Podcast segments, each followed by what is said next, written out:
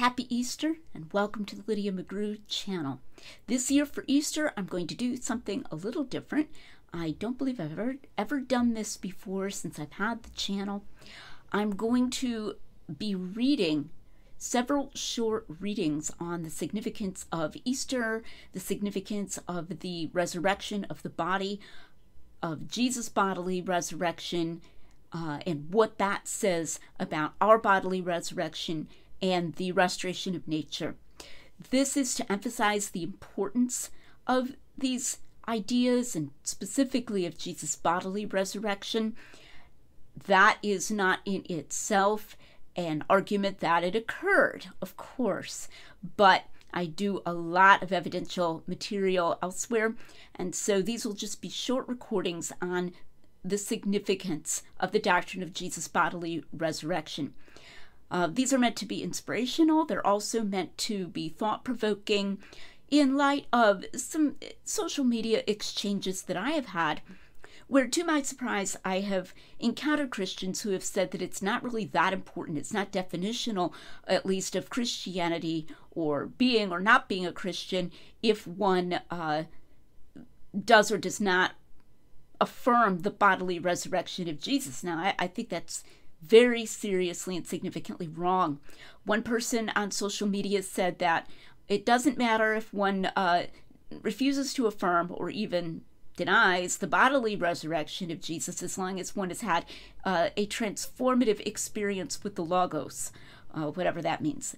So that's definitely fuzzifying the concept of the resurrection. Another person said that if we make it definitional to Christianity, that Jesus is bodily raised, that he uh, arose in a literal body and appeared to his disciples in a literal physical body. We're increasingly narrowly defining Christianity to the point that there will be only two people who fulfill that definition.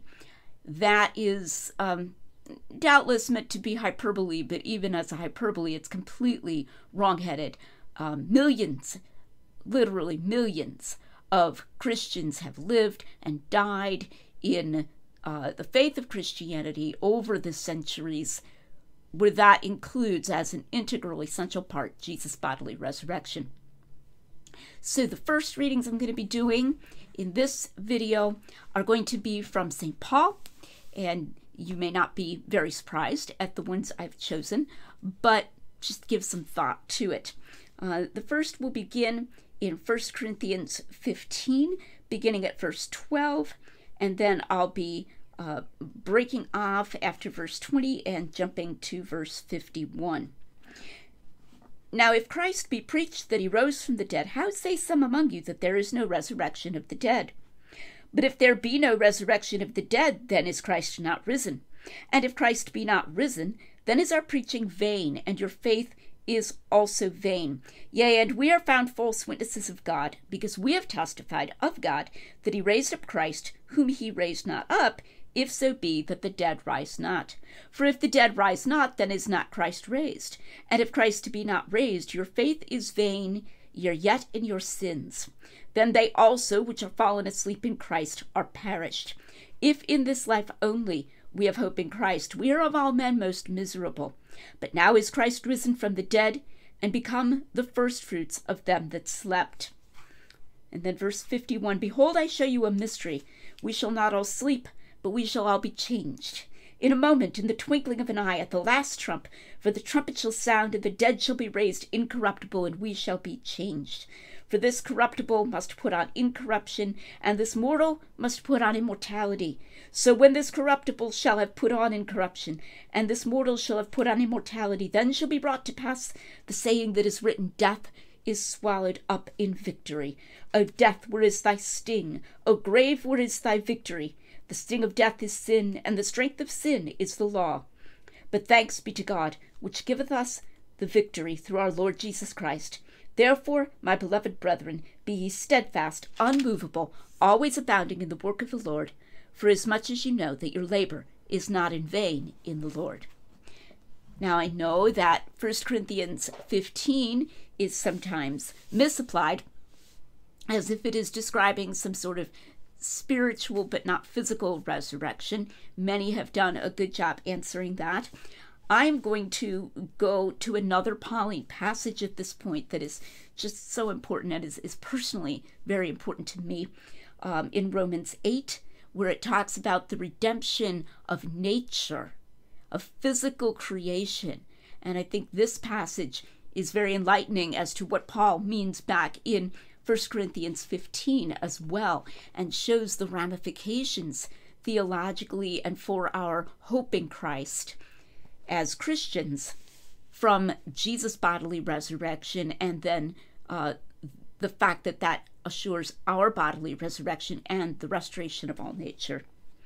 Romans 8, beginning at verse 18, this is from the NASB. For I consider that the sufferings of this present time are not worthy to be compared with the glory that is to be revealed to us. For the anxious longing of the creation waits eagerly for the revealing of the sons of God. For the creation was subject to futility, not of its own will, but because of him who subjected it in hope. That the creation itself also will be set free from its slavery to corruption into the freedom of the glory of the children of God. For we know that the whole creation groans and suffers the pains of childbirth together until now. And not only this, but also we ourselves, having the first fruits of the Spirit, even we ourselves groan within ourselves, waiting eagerly for our adoption as sons, the redemption of our body. For in hope we have been saved, but hope that is seen is not hope, for why does one also hope for what he sees? But if we hope for what we do not see, with perseverance we wait eagerly for it. Very important doctrine. I wish you a happy Easter and I will be timing and releasing more readings like this actually during the week here in Easter week. And after that, I will probably be taking a break of producing new content for a couple of weeks, a little spring vacation. A blessed and joyous Easter to you. And if you are not a believer, I wish for you that you will come to know Jesus as your savior, savior and have this hope within yourself.